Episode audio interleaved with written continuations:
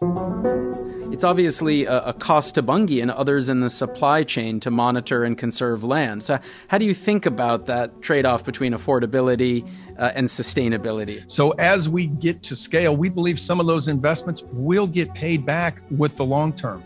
You you have to make choices. You have to to to pick the spots, and that is again by listening to the customers. Hello, and welcome to Trade Offs, a podcast where we put CEOs under the ESG microscope to understand how they're making the important decisions around sustainability. I'm Ned Salter, Global Head of Investment Research at Fidelity International, and the voice you heard me talking to just now is Greg Heckman, Chief Executive of the agricultural commodities powerhouse Bunge. What makes for a sustainably responsible agribusiness? Bunge moves vast volumes of crops between farmers and consumers all over the world. The company faces a long list of environmental and social issues throughout its value chain. You can hear me ask Greg Heckman about those issues in my full interview with him now on the Fidelity Answers podcast feed. But in this episode, I'm going to be digging deeper into what he said with two of Fidelity's investment team senior industry analyst James Richards and global head of fixed income research Gita Bal. Welcome. Hi, Ned. Thank you.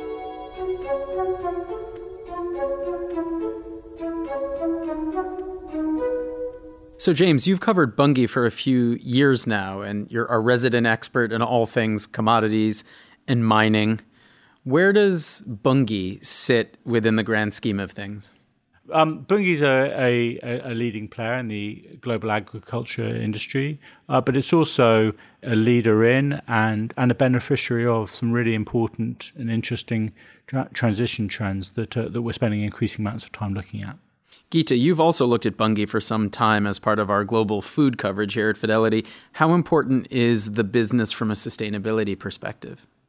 Um, I think Bunge and its its three main competitors, ADM, Cargill, and Louis Dreyfus, are at the um, intersection of a number of important parts of our sustainability um, analysis. So they are working with farmers and um, agricultural producers dealing with all of the environmental and social issues that those um, companies and, and players in the value chain are dealing with. They are working with um, food companies and those food companies and consumers. They're working with the fuel industry increasingly. Um, and they are also transporting vast quantities of products across oceans, across land, and, and therefore have a significant environmental role on that side of things. Early in our conversation, Mr. Heckman and I tackled the difficult issue of land use and conservation. Our view collectively is that without proper action on deforestation, we may fall short of our climate targets, and you've positioned Bunge as a leader in combating deforestation. Uh, but it but it is true that a big part of your business includes working with soybean farmers, um, and particularly this is an industry at the heart of deforestation issues in in Latin America. So how do you characterize the trade-offs associated uh, when it comes to you know the growth and, and, and feeding the world and and deforestation in particular? I guess part of the part of the trade-off maybe is how you spend your time and how you spend your resources because it is about engaging with the entire value chain. We have to engage with the farmer to provide the tools in the value chain so that we can track not only with our direct uh, purchases, but with our indirect purchases. Then, if you go all the way to the consumer, it's working with the consumer to ensure that they understand what is available and that we can provide them certified deforestation free soy, but that that has a cost. And that, that cost is so that we can get that value back to the producer so that they can make those changes. We also have to engage with industry groups. Uh, we have to engage with the regulatory bodies because it's important that we do have regulation that is, that is clear and that is consistent so that ourselves and other players in the value chain can make investments with long-term capital that makes the changes that help drive sustainability for the long term. And the other thing I often say is end at scale, because the key to really making a difference is being able to drive this change at scale. So, a trade off to characterize it is effectively how you spend your time. It's not just growth, but it's growing responsibly. You know, is it feasible for us at scale to feed the world without further deforestation? Yeah, it, it is, but it, it will take uh, all of us working together. Um, there needs to be uh, a real push on the education so that we all have the same information at the same time. And whether that's about converting uh, lands that are already available into crop, if it's about bringing the technology, and that's whether that's in the seed side or the nutrient side, to improve yields uh, on on that land. Um, whether it's about working with the, the financial organizations to drive the the incentives of maybe lower cost financing. So there's there's no one lever, but it really does start with education and that we all have that that same view of the facts. James, Mr. Heckman really lays bare the sheer scale of the challenge, doesn't he? It's a mind-blowingly difficult thing to do. I mean, you're you're trying to feed the world that is growing. You're trying to um, ensure that you're doing so in a in a way that doesn't see further deforestation, and then even more difficult, you're tracking that down not only through your direct purchases from farmers, but also you know your indirect purchases through through, through traders. Um, you're then trying to carbon score the product you, you have and, and, and track that as well. And, and at the end of the day, you've got to get somebody to pay for the whole thing. Can you tell us a little bit about the certification process and how complex that would be for a company like Bunge? They, they use a variety of tools to get comfort on, on, on, on the sort of deforestation-free nature of, of, of the product. Um, there is a there's an official database in Brazil um, which they, which they leverage. Uh, there are third-party um, satellite providers again that they leverage their work as well. And you know we have received as as an investment management organisation, along with multiple other players in our space, you know, satellite reports which have which have suggested that that, that Bunge and, and other people in the industry had deforestation material in, in, in their supply chains, and we've followed up and we've had really good conversations with them about what tests they've done and why they think the information that we've seen is inaccurate. And so, you know, this is an area that we have engaged with them on. You mentioned certification, carbon scoring, and the complexity associated with that. But you also mentioned that you know a lot of people need to be influenced along the journey. Who are the key players that need to be influenced here to achieve the goal of deforestation-free agribusiness? If I, if I was to pull out two, um, obviously the consumer, and, and, and you know we're talking largely staples companies. Um, also, the energy um, complex to to a degree are going to need to pay for this. Um, but you know, when I look at the, whole business of decarbonising the commodity space, I think the role of governments is is absolutely crucial, and and it's my my particular hobby horse is I don't think we can get where we need to get without a global carbon price and charging for carbon uh, in a way that makes this whole process more transparent and and provides further incentives. Well, Gita, James did mention that the key part of the value chain here is the consumer. Um, what are the consumer staples companies doing when it comes to this complex matrix? Uh, what kinds of pressure are they applying to companies like Bunge? Look, consumer staples companies have been some of the most engaged on the issue of sustainability of all the sectors that we cover. Um, they are, for example, increasingly focused on things like traceability, but you will see them all making net zero pledges. You'll see them looking at their value chains and saying, how are we treating our employees? Um, and, and therefore not just focused on environment, but, but also on the social side of things. But I think that, that we have to recognize that companies are operating in markets around the world and their end consumers have very different interests in sustainability issues, as well as very different abilities to pay for different sustainable labels and, and so forth. Um, and I also think there is a trade off for, for consumer, and I'm sure we'll talk about this more later, where there is a question about how many different sustainability line items can they focus on at one time. And so, is it net zero? Is it deforestation? Is it um, labor relations in the supply chain? Can they be certified for every single one of those things and, and, and, and find a way to focus on all of them at the same time? I think that's more challenging for the end consumer. How would you characterize the difference in consumer tastes and preferences between emerging markets and developed markets? Within the developed markets, focus on sustainability is clearly um, much more prevalent in a place like Europe than it is even elsewhere in the developed markets. So you get um, ch- differences in preferences within developed markets, but you also get preference differences um, in the emerging markets versus the developed markets, in that, for example, most of the world has not consumed very much meat protein consumption, animal protein consumption tends to increase alongside um, per capita GDP. And so, as com- uh, countries move up the development spectrum, they tend to consume more meat, albeit off of a, a low base. I believe we hit peak animal protein consumption in much of the developed world somewhere around 2015, and we've now seen declining per capita consumption. Whereas in the emerging markets, that, that growth continues to increase at a very, very rapid pace. And therefore, that, that trend will continue for some time. Let's hear a bit more about Bunge, in particular, Greg Heckman as chief executive and the job he faced when he took over as CEO in 2019 with a clear mandate to turn the company around. We had the opportunity to, to act as a global company where we had really been operating more as regions. And the, the operating model change is what allowed us to really look at problems that we and only we can solve sometimes uh, because we have a major uh, uh, global footprint. We're in all the key origins uh, where the production is, and we're in those key areas of destination.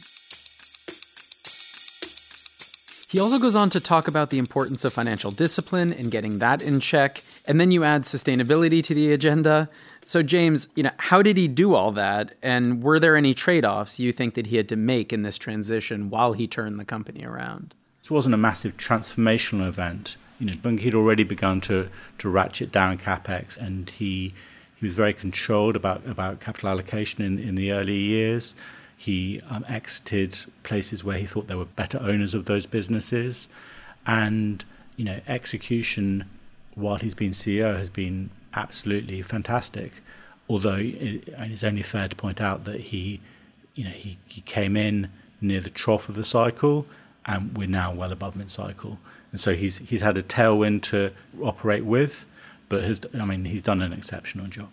So, in this turnaround, you've talked about financial and operational risk management and changes to capital allocation process, generally making the company more efficient. Where does sustainability and ESG rank in those priorities of the things that he's done since taking over the company? Well, I mean, he's, uh, he's keen to point out that the deforestation pledges, you know, predated him. There, it's more it's more an evolution, and he's been able to continue that focus and, and sharpen it to the extent that you know they, they did what last year. Uh, science-based targets, which you know is a big step forward, and you know five ten years ago, the idea of, of asking consumers to pay for deforestation free was was still, I guess, more of a difficult ask. And so, particularly on the on the sustainability side, I think it's more a progression of, of what of what he inherited.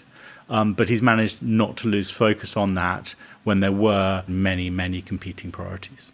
So we'll come back to science based targets a little bit later in our conversation. Um, but as you mentioned, the company does have a 2025 deforestation free pledge.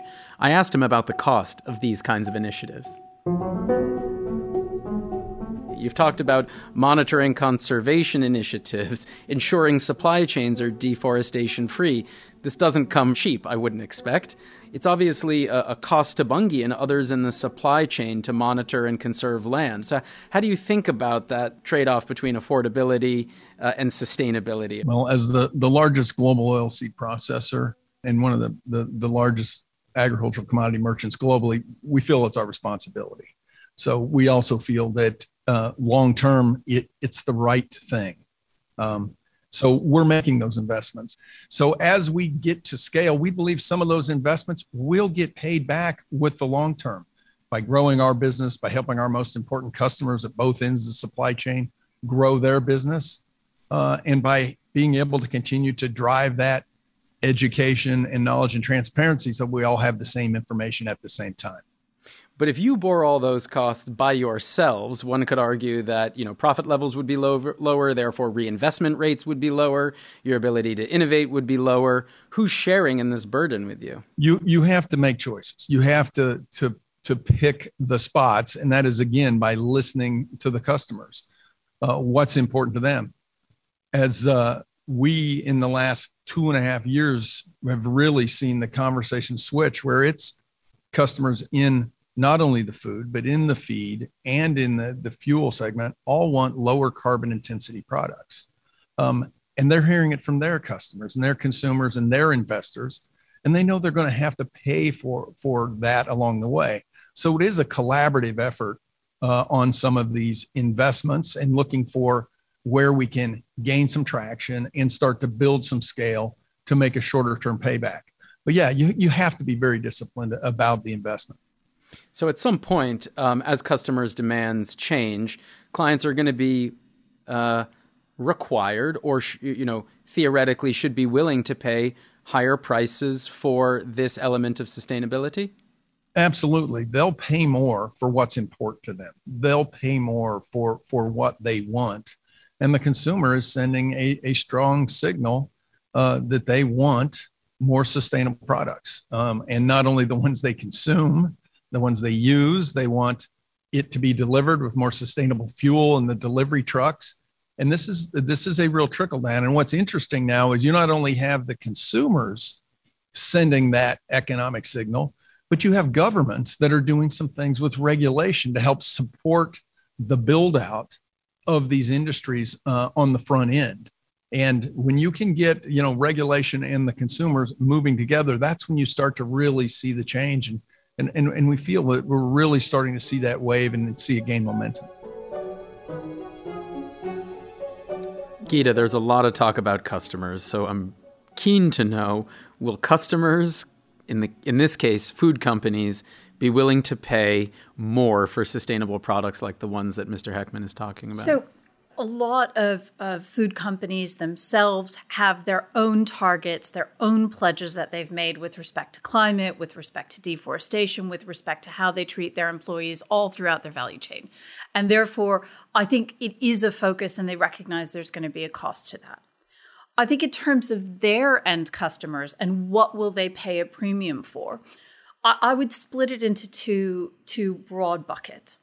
There are things that the customers now ultimately expect of their um, food companies and the way that they are provided with with different products. And I would think about something like sustainable palm oil. It's not a premium product. It is a requirement now from the consumer that your palm oil is sourced sustainably. And, and we've seen it in, in all sorts of Christmas advertising that takes place here in the UK every year. Um, people are focused on this topic. When it comes to other types of products, I think there are customers who are more willing to pay a premium to get specifically what they want. And I would think um, organic, non GMO kind of produce versus the, the kind of more standard one if you go into a supermarket, you're still seeing organic alongside non-organic products. And, and one of those is, is, is, priced at a premium, and there are customers willing to pay that premium.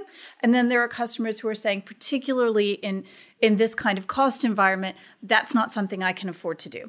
So I think there are certain issues that will be a requirement for all um, food companies, but there will be others where there will be a tiering of price points um, depending on what the customer preferences are. So, given the current macroeconomic backdrop, are you suggesting that we might take a step back in terms of what customers are willing to pay for? I, I, think we, we have to recognize that we are going to take a step back in terms of what some customers are able to pay for, um, particularly in the developing world right now, but also here in, in the Western world. People are really struggling with um, energy poverty and other issues.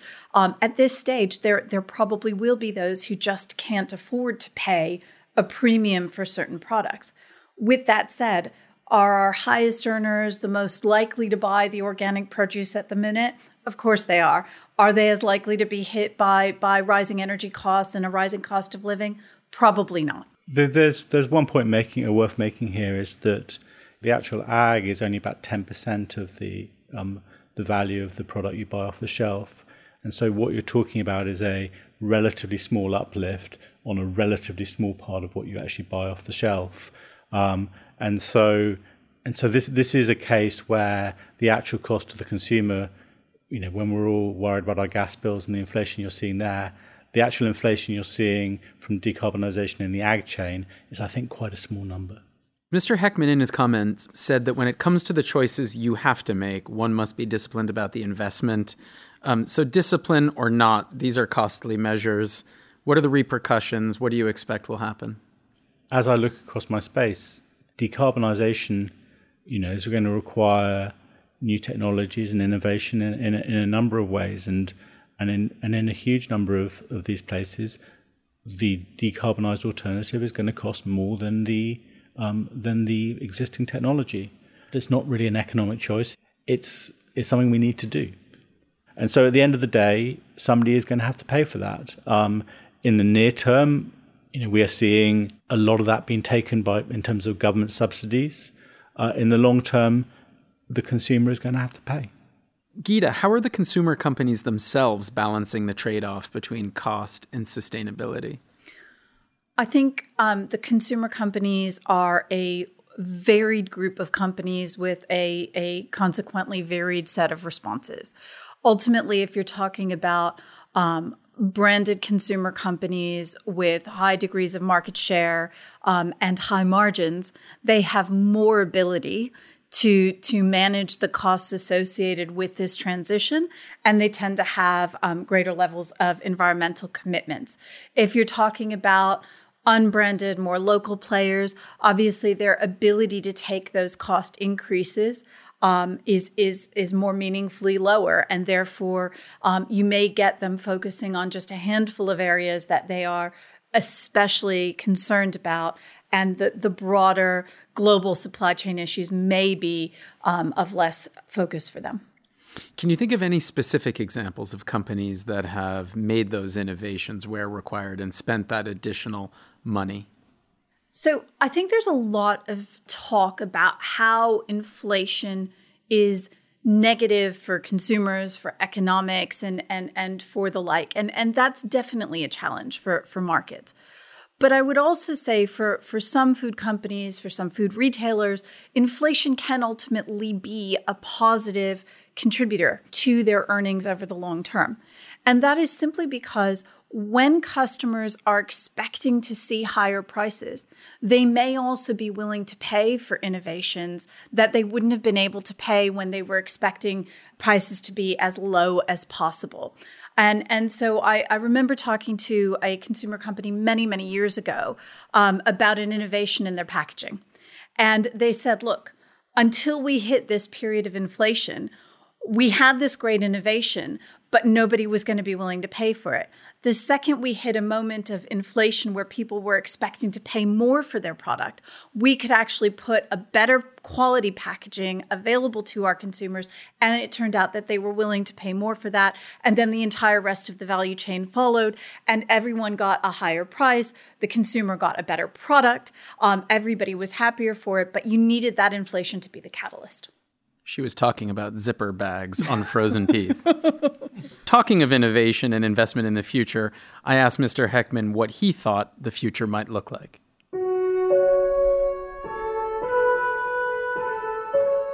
What are some of the next generation things that we should be looking for capital deployment towards? The biggest changes we're seeing are on the re- renewable feedstocks for the, the biofuels industry and renewable diesel specifically. And we think aviation, sustainable aviation fuel will be next. Uh, and oil seeds uh, are a big supplier. That oil uh, is going to be a big part of the liquid fuels transition that the energy industry is trying to make to lower their carbon footprint. So we've got a, a real role to play. And then on the plant based uh, foods front, we, uh, we're, we're very excited about that. And we think we'll continue to see growth in the plant based food ingredients. Uh, we are a big supplier of the protein as well as the lipids in those products. In many of the meat alternative products, uh, we supply up to 95% of the ingredients. Uh, and that's a trend that's in place in even some of the alternative dairy products that are being developed. Gita, he's bullish on a few things here uh, plant based foods, meat and dairy alternatives. One could argue we're talking now about trade offs made at our dining room or kitchen tables, and I know how much I love a good burger. Um, how big is this trend? So, first of all, there is no denying that meat and dairy alternatives are an enormous trend, that customers are um, ultimately demanding more and more of these products. We're seeing lab grown meats, we're seeing every variety of, vegetable derived milk that you can imagine on our grocery shelves. Um, it's it's a, a clear growing segment. With that said, I think the trade off that the customer is making at their dinner table is often a very complex one, and sometimes one that they don't know that they're making. So, for example, if we think that both for a diet point of view and for a carbon footprint point of view, it is better to consume a meat alternative, um, we think we're making the right choice from a, a climate perspective. But we may not recognize that the same deforestation that might be um, an issue in the cattle industry is also an issue in um, growing of soy. And as a consequence, that our meat alternative, while it has a lower carbon footprint, may not be as good from a biodiversity point of view as we were hoping. Similarly, as we move to more um, dairy alternatives, um, we are developing monocultures uh, around um, some of our agricultural commodities, something like almonds, where our bee populations, which I think all of us have been focused on for a few years right now, trying to, to get those bee populations back up and get our pollinators back up, they're kind of facing much less diversity in the crops that they were historically pollinating, and that's leading to negative consequences. So I, I guess the point I'm making is that even for the end consumer, there aren't easy choices here. And sometimes by making the right choice in one dimension, they're facing a tougher choice in another dimension that, that they may or may not be aware of. Can consumers be certain that the well to wheel carbon emissions of a soy or plant based burger are lower than that of a meat based burger? I, I, think they can be. They can definitely be certain that it's it's lower in terms of the um, the carbon emissions. However, I don't know if they can be certain about all of the other uh, environmental consequences of that decision. Okay, so it's a multidimensional problem. Uh, the other growth area that he mentions uh, was renewable diesel. So, James, how big is that market, and what are the pros and cons or the trade offs associated with biofuels? It's a huge and, and developing market in that you're seeing a, a significant rollout um, of, of renewable diesel capacity in the US. And ideally, you'd service that industry by the lowest carbon feedstocks, which are used cooking oil and animal fats. But there's just not going to be enough of, of, of these crucial ingredients. And so you are going to need vegetable oils and, and soy oil in particular um, to, to service that industry what is the the trade off there is that you know you're you're putting in the end a lot of foodstuffs into the, the, the fuel industry. The the number is already gigantic, and and that demand growth is is not going to let up. Uh, this this was an issue that came up at the G7 last year, whether mandates should be relaxed. You know, given some of the, the, the pressures that we were seeing, that didn't eventually happen. Um, but it, it is a theme that is beginning to come up from time to time. Is there a trade off between food security and the provisioning or the delivery of biofuels? A portion of those foodstuffs is, is not is not of a quality that, that humans can consume it. But yes, I mean, at the margin, there is definitely a tension there. James, as you mentioned, food security was a hot topic at the recent G7 meeting, and I asked Mr. Heckman about whether or not there was a tension for Bunge when it came to deciding how these crops were used. There's a lot of commentary in the moment about food security, and, and I guess the question is is there a trade off between food versus fuel in a world of scarce resources? And I read that 50% of US corn goes into fuel. Um, how do you think about that potential trade off between food versus fuel? Yeah, we, we don't see it as a trade off. We see the ability to serve both our food customers uh, as well as the fuel customers. We've continued to work uh, with our food customers to get them the supplies they need uh, as markets adjust. We also worked with them where they're reformulating at times to change oils. We work with them as they're innovating new products. Um, and the uh, and, and the market works. Food prices have become a big topic, you know, obviously with the CPI and inflation running higher. How do you consider this? Do you know do you think that food security is a national security issue and how have you interacted with your stakeholders on that topic? You know, it's uh, our job to ensure that we help solve any uh, concerns around getting food from where it's produced to where it's needed. So food security is it's core to, to who we are. Um, we can solve these problems. Today, it has been an issue of price, not availability. And that's where we do engage with uh, governments to ensure that people don't react and actually put regulation in place that can be uh, the unintended consequences of actually making the problem worse uh, than helping solve the problem. And so, again, it's about that education and that engagement to ensure to, to let the markets work so that we can solve these problems.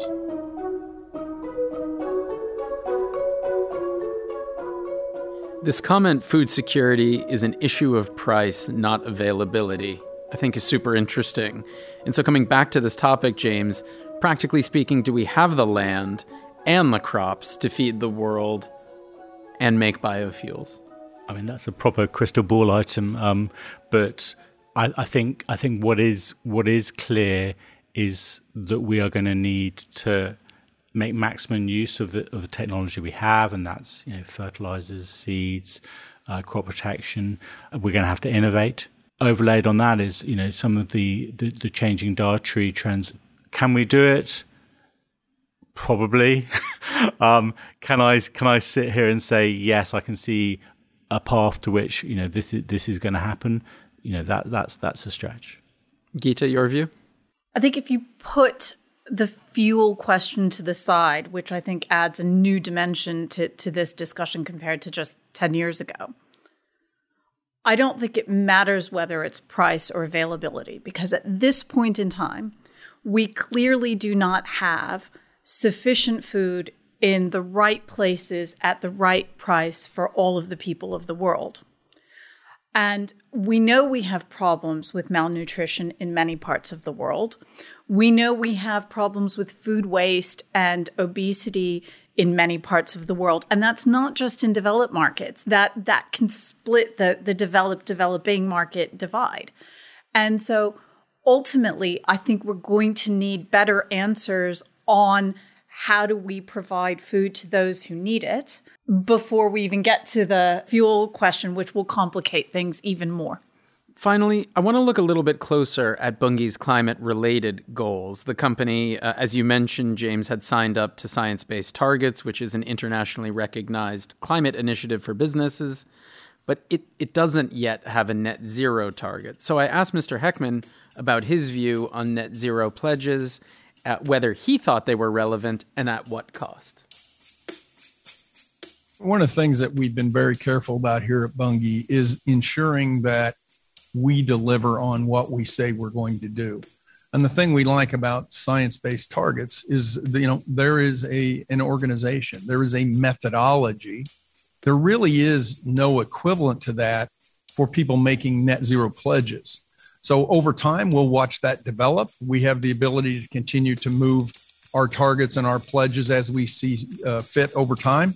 Uh, but right now, we're really focused on on delivering against our science-based targets. James, what's your response to to Mr. Heckman's position on that?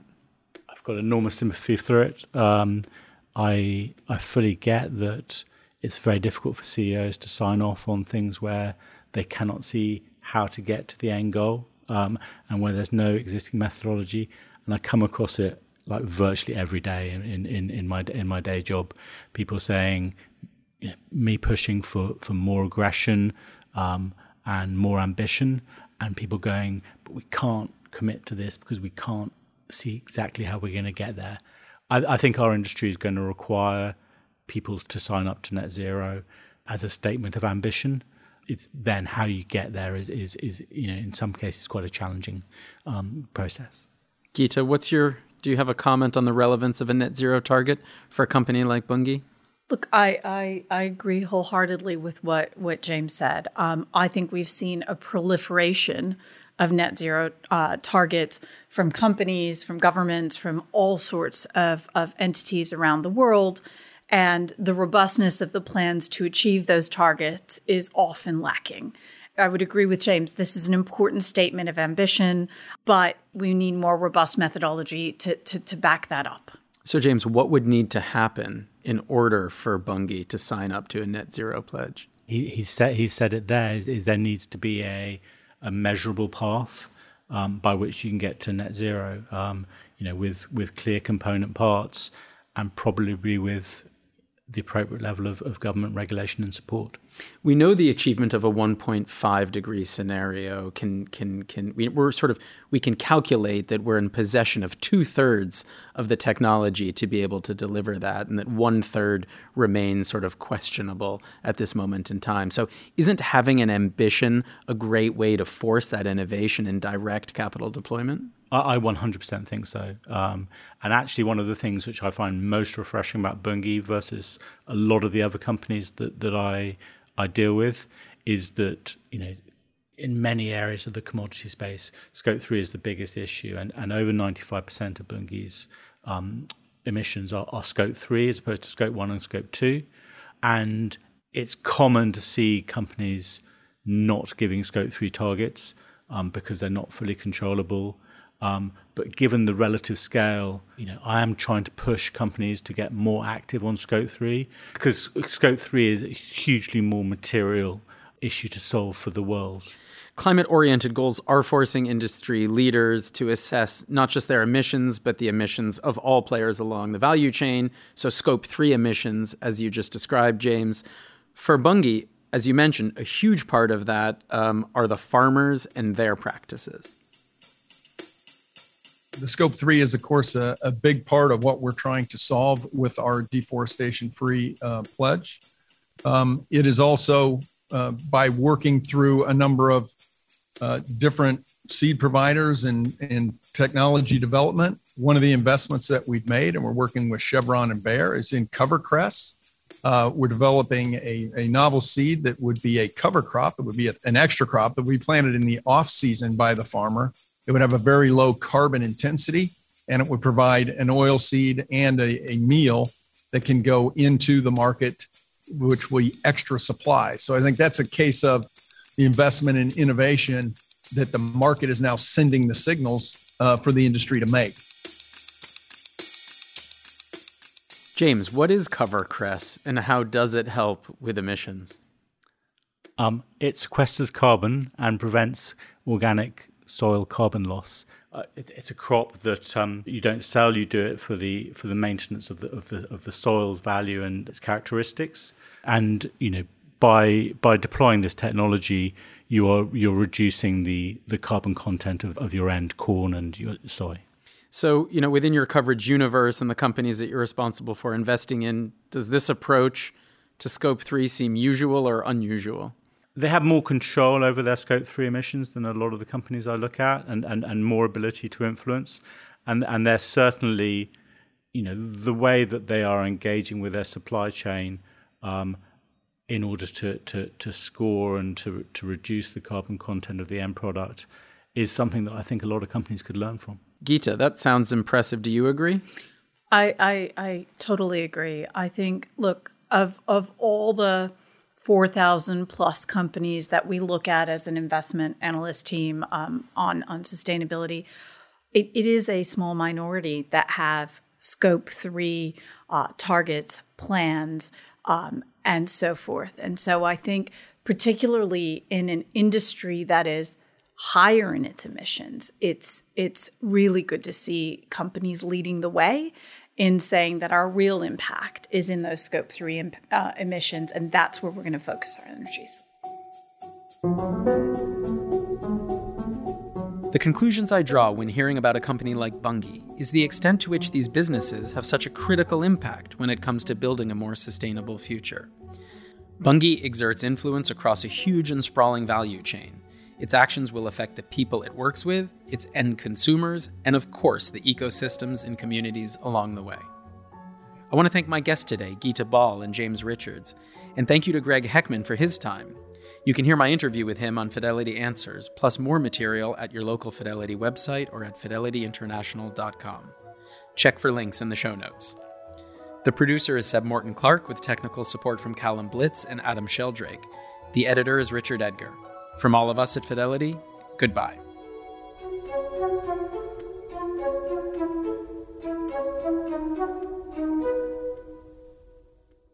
This podcast is for investment professionals only and should not be relied upon by private investors. This podcast is provided for informational purposes only and is intended only for the person or entities to which it is sent. It must not be reproduced or circulated to any other party without the prior permission of Fidelity. The value of investments can go down as well as up, so you may get back less than you invest. For other important legal notices, please visit your local Fidelity website.